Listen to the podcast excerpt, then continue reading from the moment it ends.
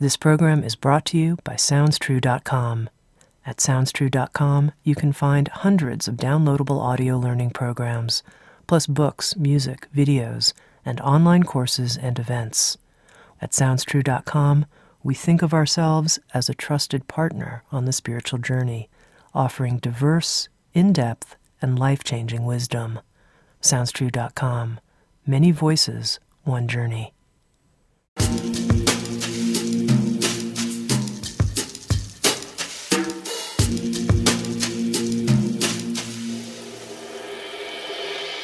You're listening to Insights at the Edge. Today, my guest is Lissa Rankin. Lissa is a physician, speaker, mystic, and founder of the Whole Health Medicine Institute, where she and her team train physicians and other healthcare providers about what Lissa calls whole health. After studying medicine at Duke, the University of South Florida, and Northwestern, she opened an integrative medicine practice after eight years as an OBGYN in San Diego. She is the New York Times bestselling author of Mind Over Medicine, The Fear Cure, and a new book, The Anatomy of a Calling. Lissa also has starred in two national public television specials, several TEDx talks, and also leads in person and online workshops and retreats. Today on Insights at the Edge, Lissa and I spoke about her journey from working as a traditional OBGYN to being led to quit her job as an act of personal integrity and the incredible life of discovery that has unfolded. We also talked about hearing voices of guidance and how to discern which voices to follow and what to do when you feel paralyzed, even though you know you're called to take a leap. Lissa also talked about softening into pain and how this is often what's needed when we're going through a difficult passage. And finally, Lissa spoke about the power of surrender and what it means to be in agreement with life. Here's my conversation with Lissa Rankin.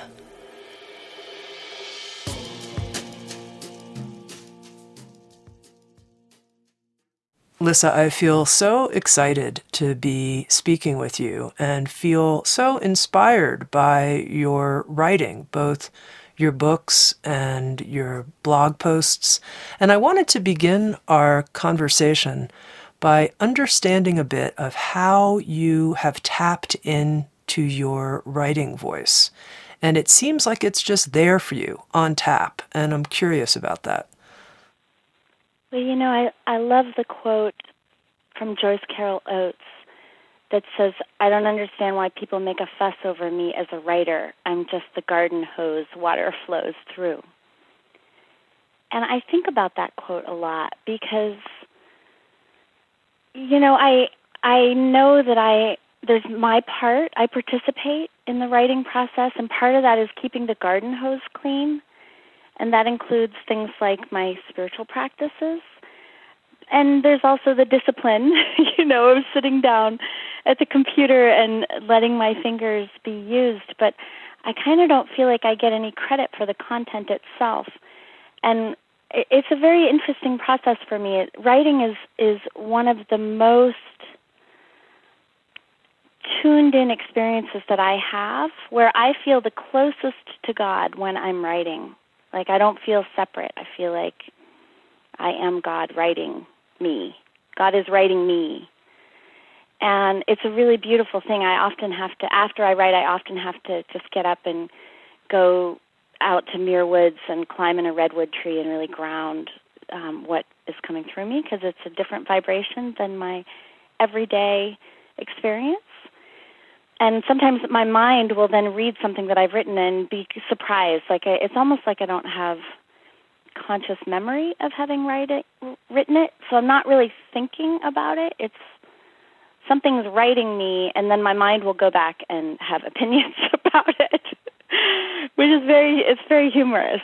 Um, but I love writing. I've been a writer since I was a little girl. I was a creative writing major in college, so it's it's very much part of my nature.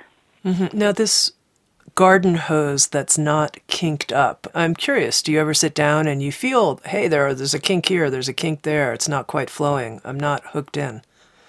Well, I never have writer's block, but sometimes I can tell that what I that I'm writing from my ego. Mm-hmm.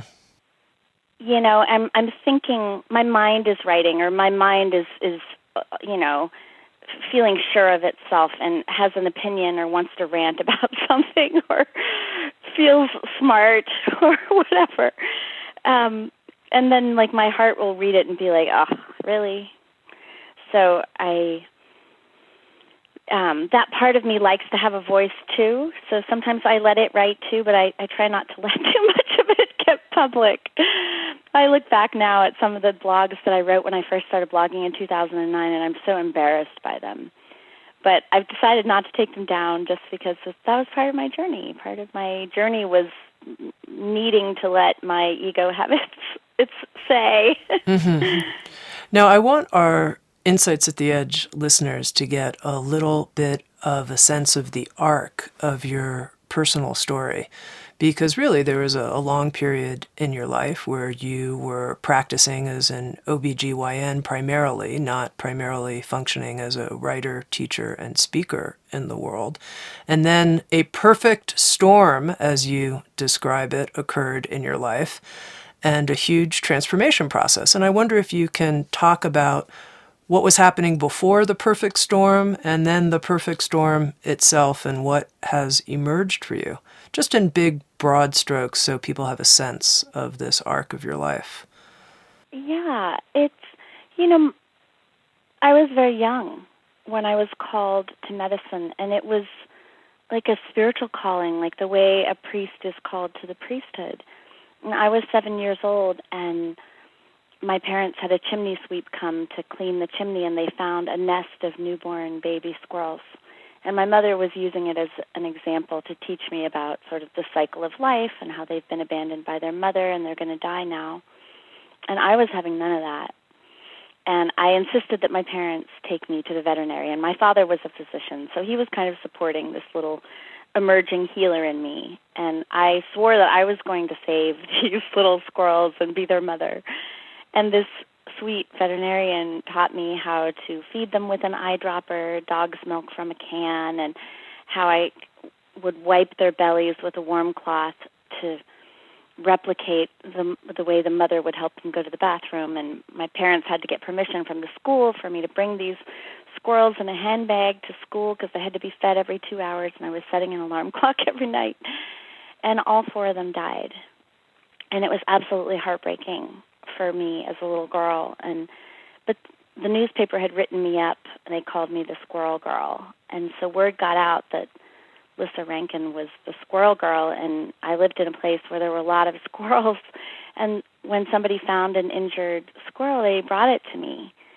And my heart just leapt with delight. I get to try again. And that baby was a little older and survived. And I was able to keep that squirrel until he hit adolescence and started, you know, climbing the curtains and wanting to go find squirrely girlfriends. And so I had to let him go and it broke my heart again and it began this kind of process of this repetitive kind of healing process with these squirrels and then giving them permission to break my heart and over and over having to learn to let them go to to open my heart to that healer's love of the the living being and the life force in another and then you know that little girl's heartbreak of having to let her pet go. Um and so I did that. Until college I was I raised over 20 squirrels until I went to medical school and learned the tools to practice on humans. And it wasn't until you know several years into my practice that I really became aware of how much of that kind of true healer's integrity that I had had as a little girl was feeling repetitively violated inside of the system. And I was getting the message over and over again after 12 years of medical education and then 8 years of practice that the the very feminine part of me was not welcome in medicine. I mean, I had one night where I had to deliver four dead babies in one night and I would deliver this baby crying and and hold the baby and crawl into bed with the mom and hold the mother and hold the baby and the three of us you know together in the bed. And my male professors would come in and yell at me for being so sensitive. And it was not until the fourth baby who had been born earlier in the night and had been born blue and ended up going in for emergency surgery and was found to have a congenital heart defect I the nurse came to tell me that that baby had not survived surgery and I just lost it. And I was in the middle of a full on meltdown like running down the hallway to the women's locker room. And my male physician professor was running after me yelling at me buck up rankin. You're never going to amount to anything in this field if you don't get a thicker skin. And these two midwives are running after me and blocking the door because he's trying to come into the women's locker room. And they're holding him at bay while I fall into a heap on the floor. And the two of them dropped down on their knees and they held me and they rocked me. I'll never forget this. They held me and they rocked me in their arms. And one of them said, Lissa, don't ever let them break you. And it was eight years into my practice that I had a really traumatic experience with a patient that left me suicidal and I thought I heard this little voice that said, "Lisa, they're about to break you." And then this really benevolent voice that I was not familiar with said, "Sweetheart, you're going to have to quit your job." And the only reason I didn't kill myself that night was because I was 6 months pregnant with my little girl. So I kind of think like my little girl and that benevolent voice saved my life because I just couldn't, I didn't see a way out. I felt really trapped inside of the system. I felt really, I, I hated myself. I hated the person I had become. I had become one of those doctors that I had judged as a younger person. And I couldn't, I didn't know how to live with myself, and I didn't know how to leave. So I felt really stuck. And then I went through my perfect storm. And this came you know, after the night when I was suicidal, which part part of that story, and it's a long story, I won't tell the whole thing, but part of that story was, you know, I found myself at this grocery store, and this poor teenage boy was trying to swipe my yogurt, and I'd been up for like 72 hours delivering 20 something babies, and I found myself looking at this poor kid, and I said, you know, he could not he could not make the swiper work and he was the only thing keeping me from my well deserved bed and I'm pregnant and grumpy and exhausted and depressed. And I looked him square in the eye and I said, If I did my job the way you did your job, there'd be dead people everywhere. Oh my. This, this poor kid, like and then I got in my car and I drove out of the parking lot and I hit a squirrel. And it was I just had so much pain. Like I didn't know I didn't know how to navigate the world. And I didn't know how to quit. And I really felt helpless and like victimized by the life I had created, you know?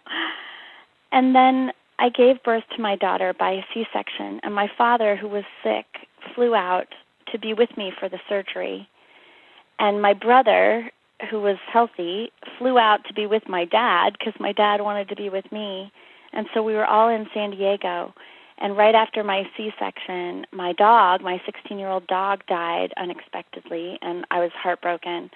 And then my brother who had just flown out to be with my dad wound up in the ICU in full-blown liver failure as a rare side effect of an antibiotic that he was taking for a sinus infection. And then my my beloved father who was 59 died of a brain tumor. And this all happened within two weeks. And I was wrecked. I was absolutely shattered. And I ended up, you know, going to my father's funeral like a month after my surgery and I had to go back to the hospital like 2 days after the funeral and I was just the walking dead. I had exited I had exited in some level, and I was just this robotic figure walking through my life. And I, I, I mean, thinking back on that, it's like such a heavy memory. It's hard for me to even go there to tell the story. And it was about eight months later, I was just starting to kind of come out of that days when my then husband cut two fingers off his left hand with a table saw. And he was the full time caregiver of our daughter, and he couldn't take care of her. And all of a sudden, it was like I could not function. I was paralyzed. And it took me another, I don't know, four or five months to quit my job. And people ask me all the time, like, how did you find the courage to quit your job? Because my husband wasn't working. I was the full time provider for my family. I had $200,000 of medical school debt, and if I was going to quit, it was going to cost me $120,000 to pay my malpractice tail, and I had no idea what else I would do with my life. So it felt like this impossible thing. But I came face to face with an integrity decision that was going to put two premature babies at risk and it did not feel like a choice. I did not make a brave choice. I made a survival choice. It was like my soul made a choice to live. That was it. And people ask me, you know, how do you know when it's time to take a leap of faith? And I say when the when the pain of staying put exceeds your fear of the unknown, you leap. And I recently heard Adyashanti in an interview and he said something that, thinking back on that, is really profound. He said, "Faith is taking refuge in the unknown." Mm. Not not just finding comfort in the unknown, but actually taking refuge in the unknown. And I think that's the only way you can survive those kinds of experiences is to have a kind of trust in the unknown and to trust that the unknown is better than this. Whatever the unknown is, is better than than the status quo. And in the beginning, I kind of had, I, I joke that I had blind faith. And now, 10 years later, I, I have evidence based faith. now I know that the unknown can be trusted, and it can be trusted more than my mind can be trusted to try to figure it out and I've experienced so many miracles in the past 10 years, things that my mind didn't know were possible.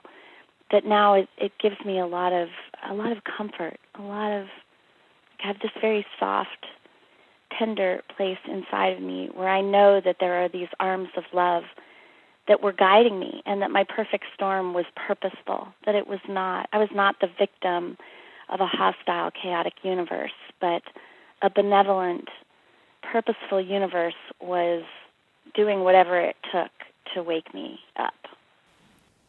Now, I want to ask you about the benevolent voice that you heard that said, You're going to have to leave this job, and this sense of being held in loving arms. What do you make of the voice that you heard?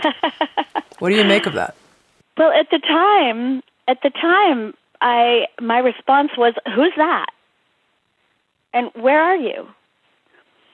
And when I first when I read Elizabeth Gilbert's Eat Pray Love and she described that scene on the bathroom floor where she's on her knees, I laughed because I was like, I know that voice.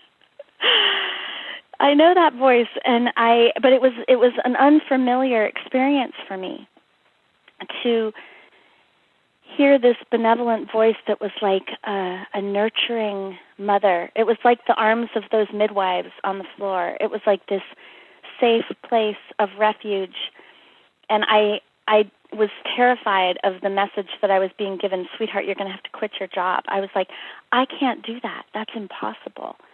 But there was something so benevolent in it. The feeling of it was so loving and so trustworthy that there was some part of me that had been like bracing against my life that fell away, that kind of like relaxed into those arms of love. And I was like, I don't know what this is,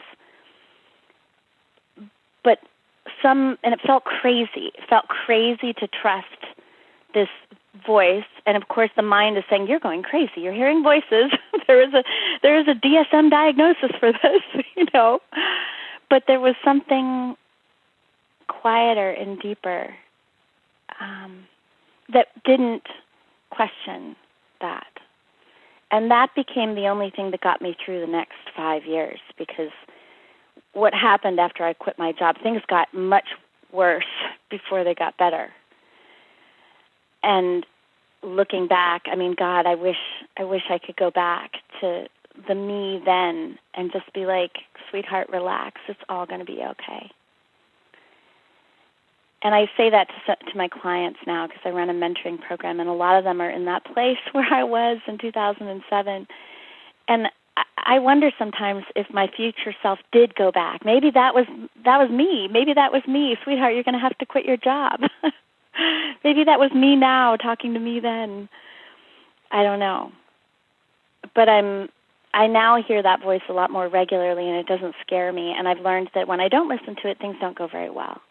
And when I do listen to it very strange and miraculous seeming things happen. I get instructions to do things that my mind thinks are weird and when I follow them uh, I have this deep feeling of fulfillment of knowing that I'm being used to serve others, and that because I am now I, I'm now willing to take instructions from that voice, I can be used to be somebody else's miracle. I'm curious how you might help people. You talked about your mentoring program. Discern, you call them whispers which whispers to listen to and when there are strange voices in your head that maybe you don't need to listen to. And I'm just I'm I'm bringing this forward because I think a lot of people hear different kinds of instructions and often bat them away and use different reasons for batting them away, like batting a mosquito away. Like, you know, you're pestering me, I don't believe in you. How do you know when this is really an important voice of guidance? Well, I think that if anybody has the answer to that question, that's the million dollar question, right? So, I mean, my my knee jerk response is, I don't know, Tami. I don't know how you know.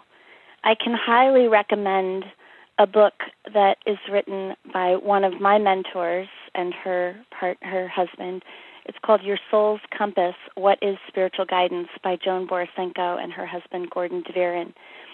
And I I lost six people that I loved within six months this year. It was kind of a second perfect storm, and five of them died within six weeks, and all but one of them were young and died very tragically, and you know weren't sick. Um, so it was very shocking to go through that. And in the wake, after the third one died, he was a shaman and a sound healer and was bombed by the Egyptian military. He and 11 of his students were killed when he was teaching a meditation retreat in Egypt. So it was shocking. And I started writing a story about him. I was on the plane. I was actually with Joan Borysenko and Gordon at their house when this happened. And I was weeping because I had just lost somebody else I loved 48 hours before. And Joni came up behind me and she put her hands on my heart and she said, Lissa, soften into the pain soften into the pain. And that voice that sometimes comes through when I write just asked me to sit down and start writing. And so I started writing. And nine days later, I had written 80,000 words of a book that I haven't published and I haven't sold, and I don't know if I'm going to publish it. But the title that the voice gave me was called Impeccable Alignment, and it's about how to hear and follow spiritual guidance. So it essentially answers the question that you're asking. But I guess so. There's no short answer. Is, is is my answer, and I don't know is the real answer. But I can tell you that in ten years of learning, ten years of hearing voices, um, and I remember the the founder of Esalen telling me at one point when I was sitting in a room with he and about 30 other people who also hear voices. He said, "You know, the only difference between us and the schizophrenics is that we know how to turn the voices off." And I think that's part of it, but I also think that the only thing between us and the schizophrenics is that we we learn how we learn a series of discernment tools that help us to know whether those voices are benevolent and are using us to serve humanity, the planet, love, or you know whether they're toxic. Like Hitler was hearing voices, right? So the the sociopaths often feel like God is telling them to do something. And so, some of those questions, for example, is um, you know, if I hear a little voice, is it kind? One of them, one of the discernment questions I got from Martha Beck, who's another mentor of mine, does it feel like shackles on or shackles off? You know, one of the questions, and this is not a, a requirement. None of them, none of the questions work on their own. For me, it's like a, it's the whole picture. But one of them is, is there common sense here? Right? Is it rational? Often it's not. but I like to know if something, if my mind is completely opposed to what it's being told. Well, that's okay, mind. I, I, I hear you. So I have about 10 of these questions that I ask myself when I think I'm getting guidance. For, I'll give you an example. I was walking through the mall and I was supposed to go to the Apple store. And I don't go to the mall much. I don't like to shop, and usually my assistant runs these kind of errands, but they needed me to do it. So I'm on a mission to go to the Apple store, and I'm walking through the mall, and this little voice that you know, I, I come to recognize it because it doesn't feel like my mind making something up. It feels like something drops in. It has a certain flavor. It's Martha. Martha says it, it tastes like cilantro. Once you know what cilantro mm. tastes like, you recognize it. It's like, oh, there you are, cilantro. And the little voice comes in and says, "Go to the Gap." And so my mind starts arguing. I don't like the Gap. I'm not here to shop. I don't want to go to the Gap, right? And this happens all the time. I kind of laugh at the little dialogue that goes on between my mind and the the voice. And the voice is persistent. Go to the Gap. And so then I can go through my discernment questions, right? Does it make common sense? Does it feel like shackles on or shackles off? Is it kind? Is anybody going to get harmed here?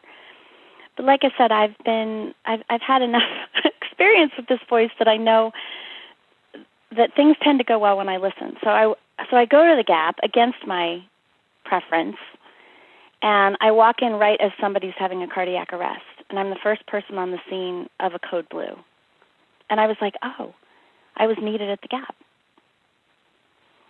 and so I was I was there assisting as a physician with this person at the Gap until the paramedics could get there. So I have a thousand stories like that now where I've kind of come to trust a certain feeling in my heart, which is, I guess, the most accurate part of the discernment. I, um, it, that's I don't know that that's terribly helpful. It is actually, and w- what I'd love to know is what is that taste of cilantro, but the feeling in your heart, because that's what you're describing, your experience. That's your taste, if you will. What does your heart feel like at that moment? Uh, well, I use one of my tools, one of my discernment tools is my body compass. And that's very, it's a hard tool for me to use because as a physician, I was trained how to become a walking cerebrum, completely disembodied, completely out of touch with my physical body. You know, 12 years of not eating when you're hungry and not sleeping when you're tired and not going to the bathroom when you have to go to the bathroom and coming to work sick and retracting in surgery when you're in these horrible, you know, ergonomically nightmarish positions teaches you how to have a functioning cerebrum that's completely disconnected from the wants and needs of the body. So learning to I've had to do a lot of uh, somatic work with somatic therapists and dance. I'm a dancer um, I've worked a lot with Debbie Rosas at NIA and Steve Sisgold, who wrote "What is What's Your Body Telling You," in order to come back into my body. But now, that feeling that I get, that's like the body's yes, is this kind of feeling in my chest that almost feels like I have butterflies coming up out of my chest, and like my heart is opening. Sometimes to the point of tears. Like I will get. There's an emotion that comes with it too. It's a physical sensation but it's also a feeling of oh, it's hard to put words to the numinous, but it's almost this feeling of gratitude. Like go to the gap. Oh, thank you for using me. And that's in opposition to the no.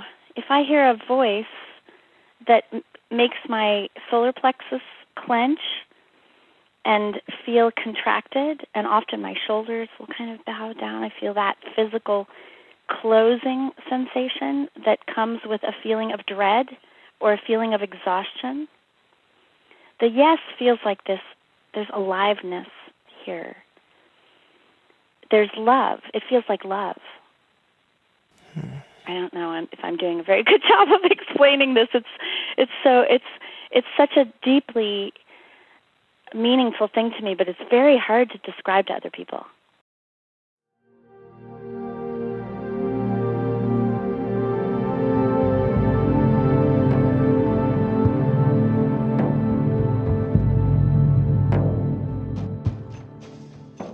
You're listening to Insights at the Edge, produced by Sounds True.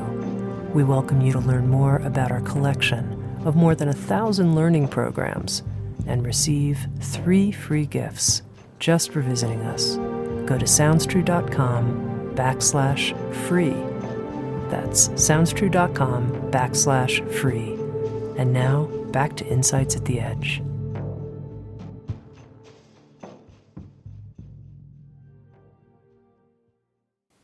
Now, you talked about this recent period in your life of great loss of six people. And what do you make of that? How these different individuals, it all happened during the same period recently in your life. What was the instruction coming through this experience for you? It sounds like quite an initiation. I'm going to get emotional talking about this because it's still pretty tender but um, you know, my teacher, my teacher is a Kabbalah mystic. She's a 78-year-old physician, Rachel Naomi Remen. And Rachel asked me that same question. She said, "Why is this? Ha- why do you think this is happening?" Because I, I believe that we participate with creation. That we're not victims of a random, hostile chaotic universe where things just bad things happen to good people and we just have to like brace up against life. I believe that we are co-creators of our experience in this three-dimensional time and space. I don't believe we control it. So I'm averse to the the kind of law of attraction messages that say if you want a Ferrari, just visualize and affirm the Ferrari and then a Ferrari is going to show up in your driveway or if you have cancer, all you have to do is visualize your white blood cells fighting your cancer and you can control your cancer and cure it with your mind. I'm averse to those kind of messages because I think it's quite dangerous. But I do believe that we participate, that we influence reality, and that if, and I believe it's a benevolent universe. So I believe that when p- things that we perceive as painful are happening, and especially when they're happening one on top of the other, that it's in some way our soul has called this in, has co created this for a reason. And so part of my practice is when something like that is happening to really be in deep inquiry about it. And so when Rachel asked me that, you know, this was right in the middle of it, right in the middle of the, the really deep grief that I'm still in. The last one just died a month ago, so I'm still pretty tender around it. One of the things, certainly, that it's given me an opportunity to witness is it's it's really given me a way to reflect upon my own resilience. Like I'm kind of amazed at how how different I am than my last perfect storm. So it's really given me kind of a benchmark where I can compare one way of being with another way of being and and kind of, I have a lot of gratitude that the experiences that I've been through in the past 10 years have given me tools for coping with the real pain and tragedy of the human experience and it's really put me in a place of feeling that pain of the human experience on a collective level like when the second person died I was with Joan and Gordy and Gordy was taking me on pilgrimages every day. So he took me. We were in Santa Fe where they live, and he took me to the Sanctuario de Chimayo one day, and he took me to Ojo Caliente one day, and he took me to the Christ in the Desert Church one day, and every day we were going with this intention of going on pilgrimage in honor of the people that were dying. And I sat there at the Sanctuario de Chimayo and lit a candle, and all these candles, they had a whole chapel devoted to people that they had lost, specific, and there was a whole wall of children that had been lost. And there are all these candles that everybody has lit for these children that have been lost. And it it was such a beautiful experience because it was able to take me out of my self-referencing poor me i've lost six people that i love. You know i'm all alone in a hostile universe where where when's the next shoe going to drop?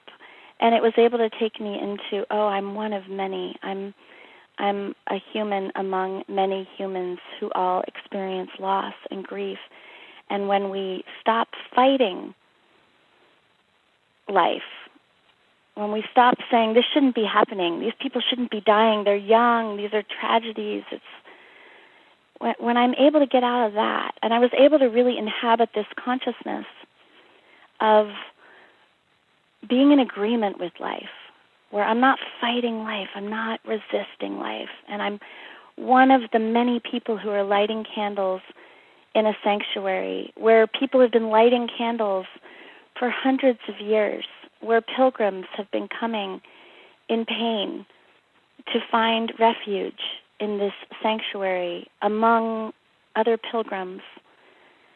And I'm not special. I'm special and I'm not special. And there was great, great comfort in that. And I was with Rachel on New Year's Eve this year as the new year rang in.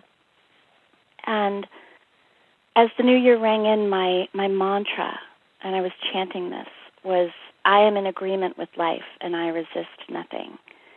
And I am not good at practicing this mantra all the time. It is an intention, but it is not always a practice because it's amazing how much I can fight life. Like, Jesus.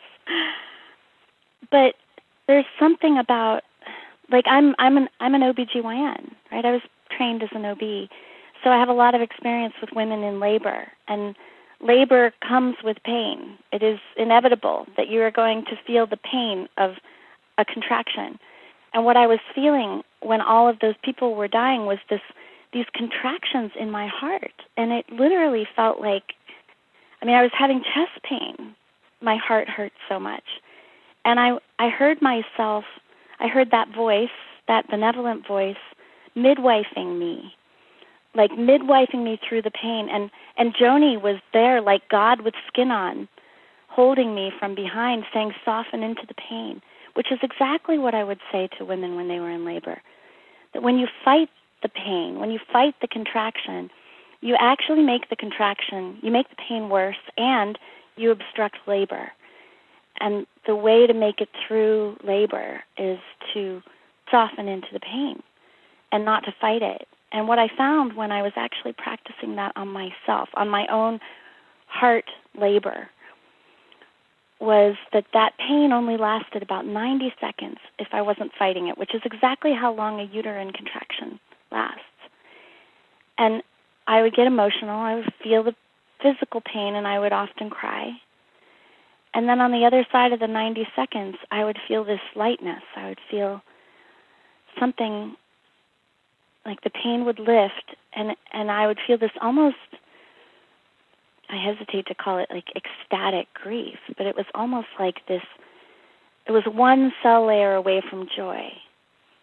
And I felt that a lot at some of these funerals where we're sitting there. I mean, at one of them, we were all around the casket and we had our hands on each other and we were all crying and we were toning the name chanting and toning the name of the person who had died. And the vibration in the room was so high, even though we were in deep pain. And I kept thinking, okay, if I lean all the way into this, if I go all the way into this grief, it's going to hurt so bad, I'm never going to come out. But that's not what happened. We all went there together, and we all came through the other side just like a contraction passed. And on the other side was this feeling of communion and connection and divine intervention almost. It was holy. It was downright holy. So I guess that's been part of this experience of repetitive loss for me this time is that beautiful ability to connect to the holy, even while the human in me is really suffering and really resisting and really just sad. You know, Lissa, this idea that the universe is benevolent, I think, is a really important thing to underscore here in describing your orientation and approach. And I happen to feel that as well. I feel, I, I mean, if you cut open my skin, I would say, yes, this is a good universe supporting my life. But I've had conversations with people who just say to me, no, Tami, actually, this is a neutral situation. Mm-hmm. That makes you feel better. You know, let's pat your little girl head. You know, that makes you feel safer and secure. But it's neutral. I don't share your belief in the benevolence of the universe. And I never know what to say when I have that kind of conversation with someone. So I'm curious what you would say. Well, maybe they're right. I mean, I don't know how the universe works. I I know that for me that's uh that's a restorative narrative.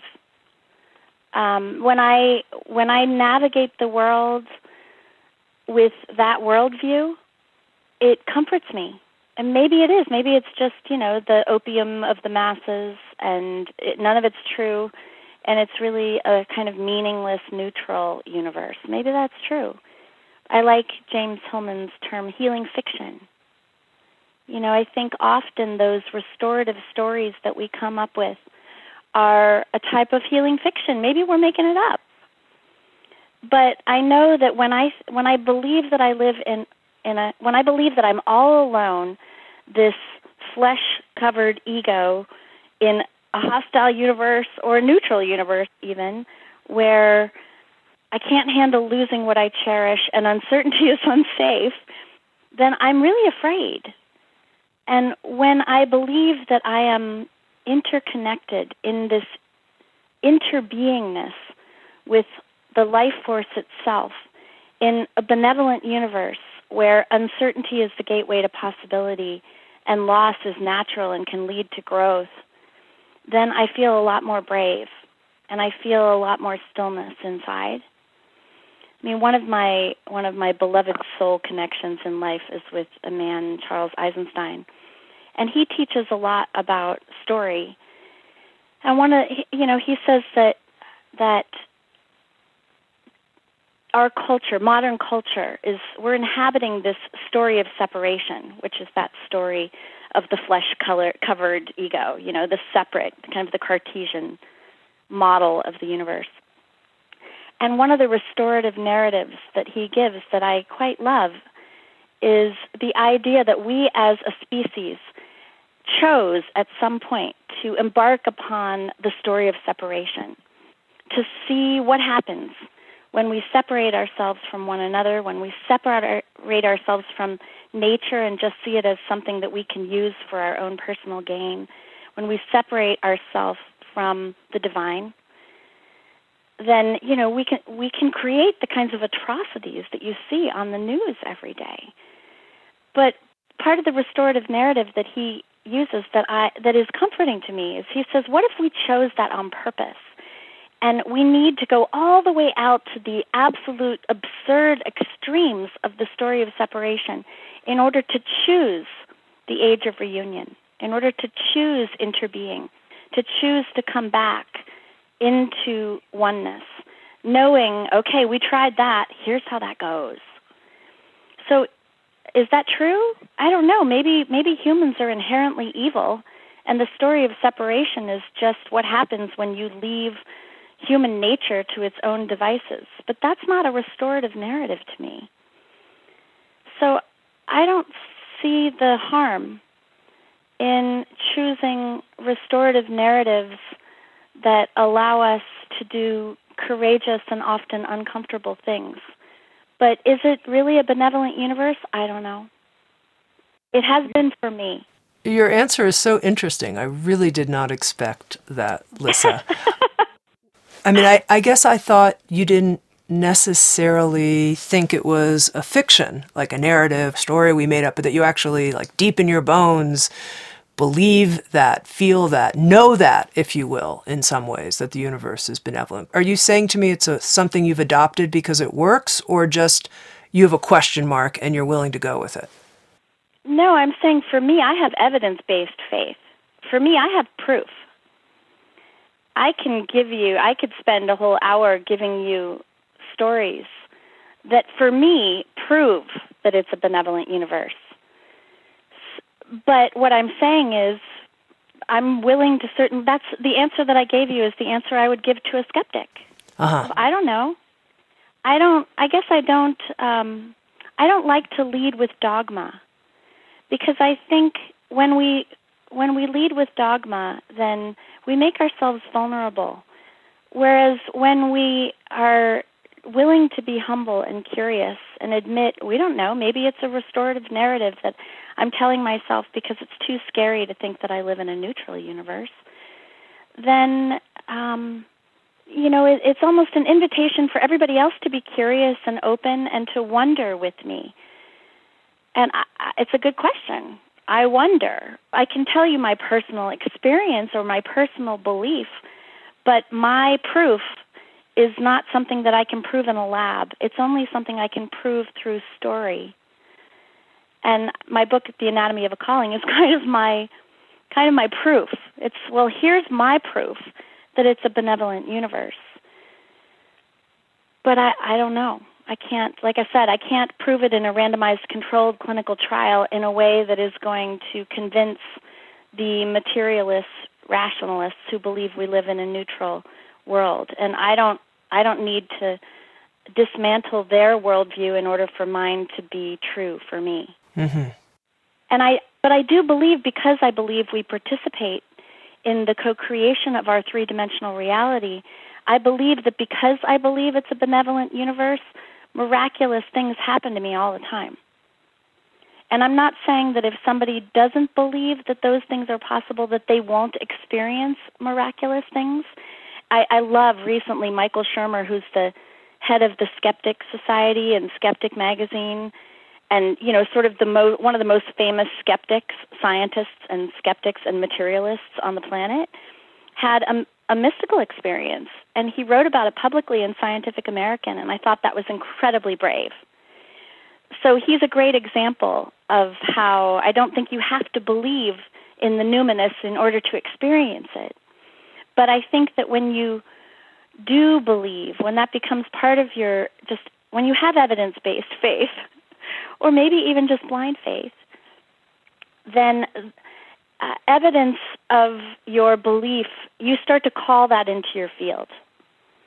And I think the it ramps it, it ramps up the volume. It's like it accelerates something such that you get more and more evidence of what you believe and then it, it actually gets solidified on some level. Now those kinds of experiences, like the cilantro messages to send me to the gap, those I used to be like shocked. It used to be actually quite scary for me because I'm I was raised as such a materialist. My dad was a doctor. I went to places like Duke and Northwestern. You know, I was the I was the smart kid who, scientist who questioned everything and needed proof in order to believe in anything. So I don't come from this sort of woo-woo mystical world. That wasn't part of my experience. My we have three Methodist ministers in my family, so I had a very kind of traditional religious upbringing as well. And there wasn't room for any of that in my religious upbringing either. So I had the the dueling religions of science and you know Protestant faith. And yet going through this process uh, that of what has happened to me over the past 10 years has um, created a world where the kinds of experiences, those cilantro kinds of experiences, are my new normal. And in the beginning, they were really threatening, really uncomfortable. I would literally have to lie on the floor and rock myself. I'd lie in a fetal position and rock myself because I was so freaked out. I couldn't believe that these things were happening things that felt like miracles. I mean, real miracles, like Jesus level miracles. Like somebody getting cured from me holding them in my arms, something that had been she had been told was incurable. And I just held her and loved her, and she had a spontaneous remission. I, I didn't know what that was. That's like freaky, scary. That sounds pretty freaky. When did that happen? that person's now my roommate. It happened five five years ago, and it what happened uh, again. It's another freaky story. I was hiking, which is often when these cilantro messages drop in. And this was a very different experience than anything I had had before. This message came like a movie. It was like I was hiking, and it's like a, a drive in movie screen dropped down in front of me and showed me a very specific movie of me with a client of mine who lived in New York at the time. And sh- this client had a, a rare blood disorder that nobody had been able to figure out. I had reviewed all of her medical records. And in the beginning, she would she would become very very anemic and in the beginning she would have to go to the you know, the all day kind of chemotherapy section of the hospital to get these infusions to get her blood count back up. And this would happen this would happen once a month. And when I met her, it had gotten worse, and she was having to have this happen once a week. And she was told it was genetic. Her mother had the same thing, but nobody could figure out what it was. And she was dependent on these all-day infusions. And anyway, this this movie screen drops down and shows me this vision of me on a yoga mat in my guest room, my guest house, leaning against the wall with my legs straddled out, and her lying with her head on my chest, with her back to me, like lying between my legs, with one of my hands on her forehead and one of my hands on her chest. And there was a specific song playing on my iPod, and there was a a specific crystal that I was that was in her hand, and there was a candle. And I'm looking at this movie, and I'm thinking, first of all, she was a high security bodyguard who had severe PTSD and OCD from abuse in childhood. All of this is in my book, so I'm not revealing any client secrets here. She's she's happy to have this story shared.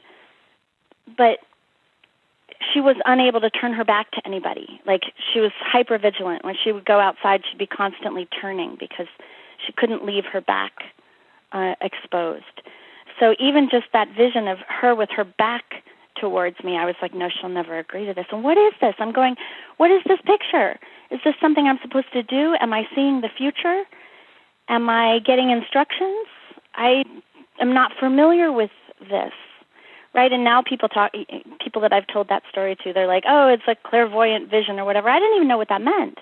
I mean, I'd heard the term as some weird, like, you know, psychics with crystal balls or clairvoyance or whatever, but I hadn't had a direct experience like this before. So I felt compelled to tell her about it. So I told her I had this weird experience, and she, I said, I don't know why, I don't know what it's for, but I I said, maybe we're supposed to try to recreate what I saw. And she was up for it. She was like, I don't know, I trust you. She was flying out from New York to do in person sessions with me. She from the minute she came across my blog, some little voice in her own experience had said, Trust this woman. And so we had been working together. And so she came back out to California, and I mean, I'm.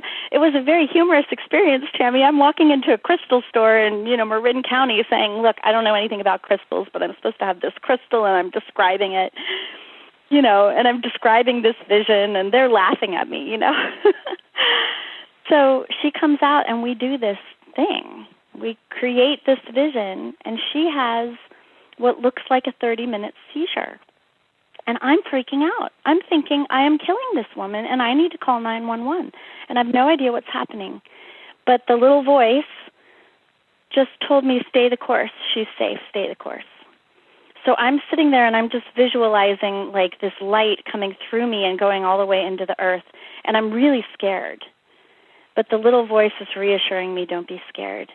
And I'm just holding her and she's having her whole body is flailing around and after about 30 minutes, her body calmed down. And I asked her to describe what had happened or how she was ex- feeling. And she said, My mother came out of my belly And then she crawled into the bed in my guest house and slept for like 30 hours. I thought, I've killed her. I have killed my client. I kept checking on her to make sure she was breathing. And I went and I called a shaman friend of mine, and I was like, I don't know what happened. I described what had happened. I had a terrible headache.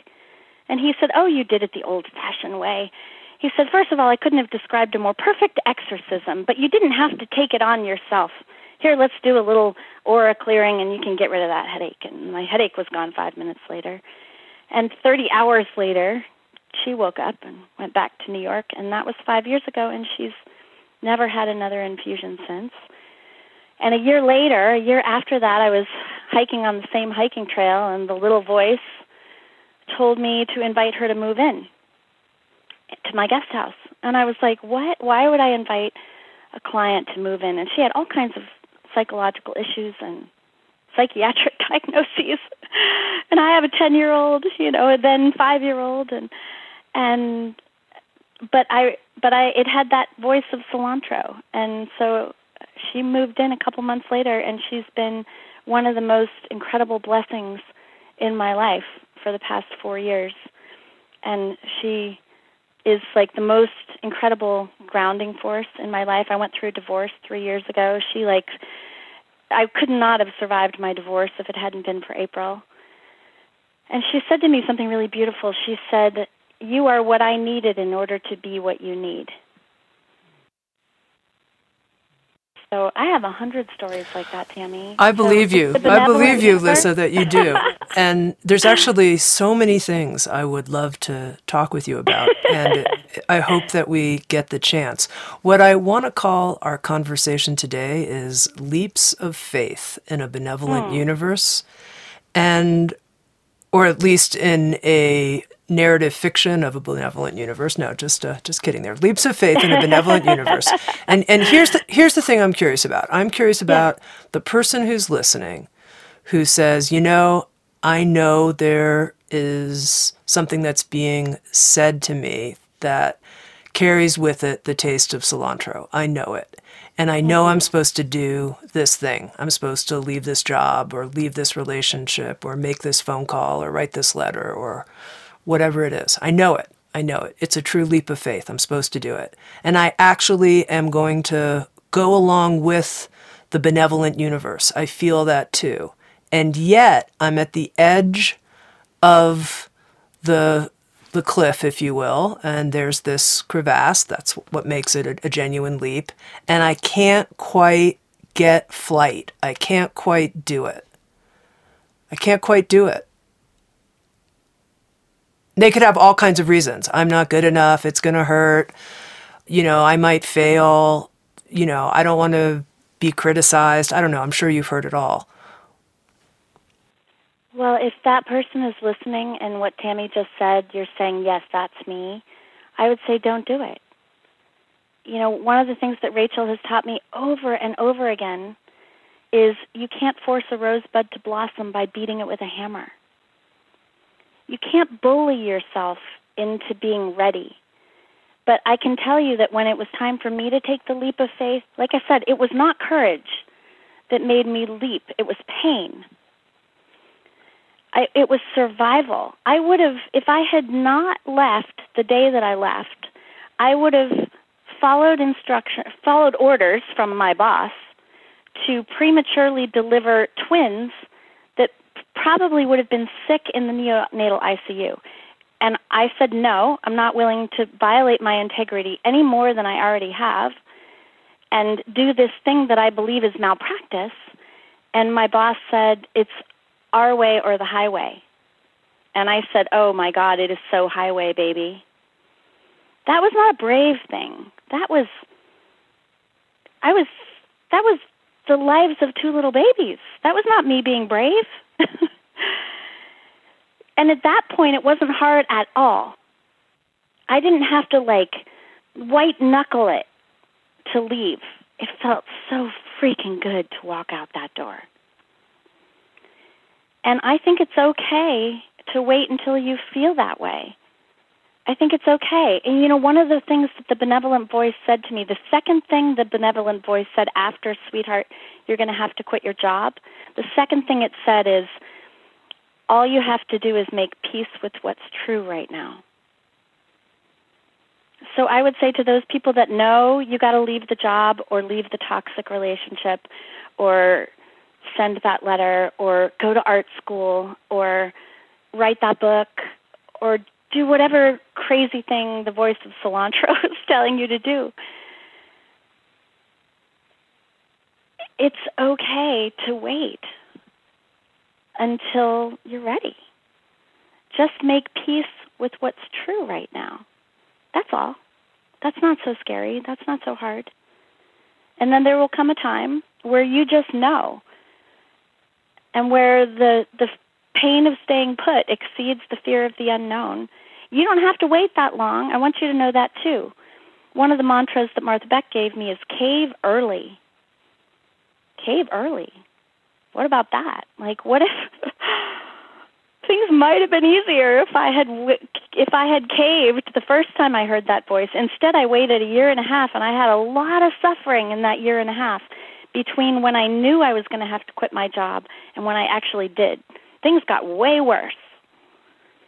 But I needed things to get way worse in order for me to enter into the unknown because I did not see the unknown as a place of refuge at that time.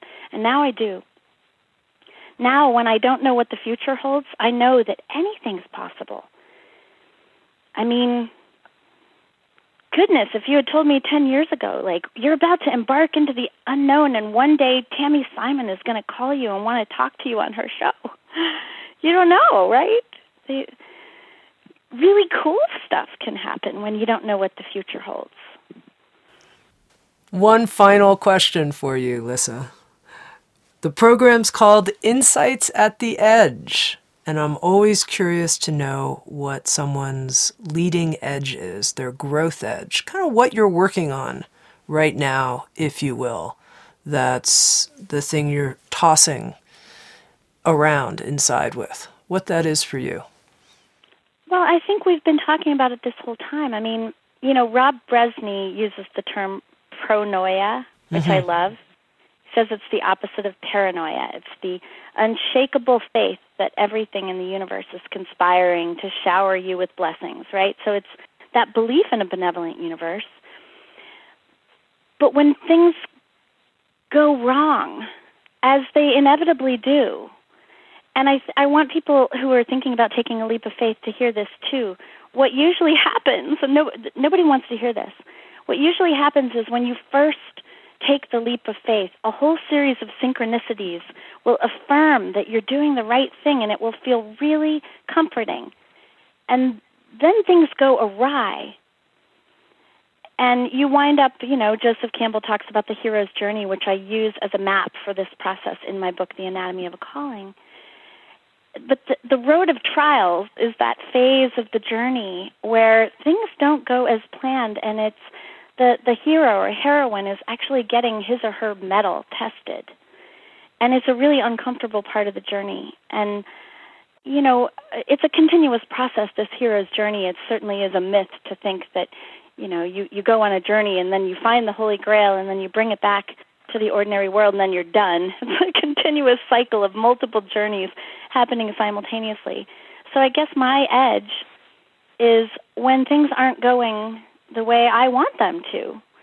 Am I willing to notice the part of my mind that is always grasping for what it wants and resisting what it doesn't want? And oh my goodness, it makes it so busy trying to figure out how to get what it wants and solve problems and decide decisions and avoid what it doesn't want. Like, man, the mind can just, it's so cute. Like, it's so busy trying to get what it wants and avoid what it doesn't want. So I guess my edge is really um, letting go of that. I've been very influenced by Tosha Silver, who I know you've interviewed as well.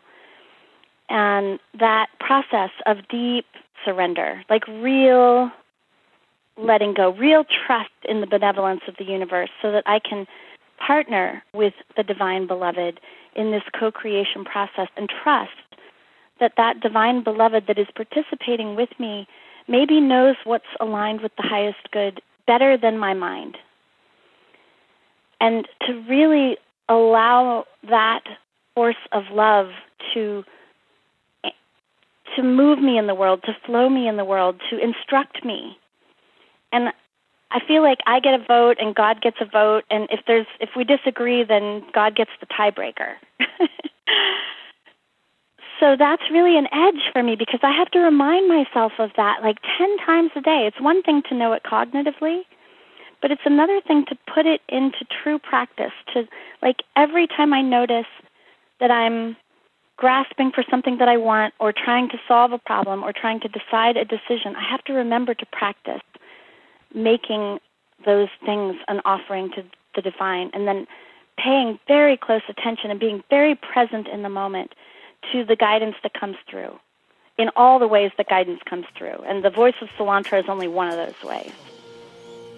Lissa, I want to end just by saying something a little odd, but I really like you. I just I like really you like you. You are such a genuine voice in the world, and I feel so grateful for the work that you're doing. So thank you so much. Thank you so much for being with us on Insights at the Edge. If you're interested in more information, visit lissarankin.com, soundstrue.com. Many voices, one journey. Thanks everyone for being with us.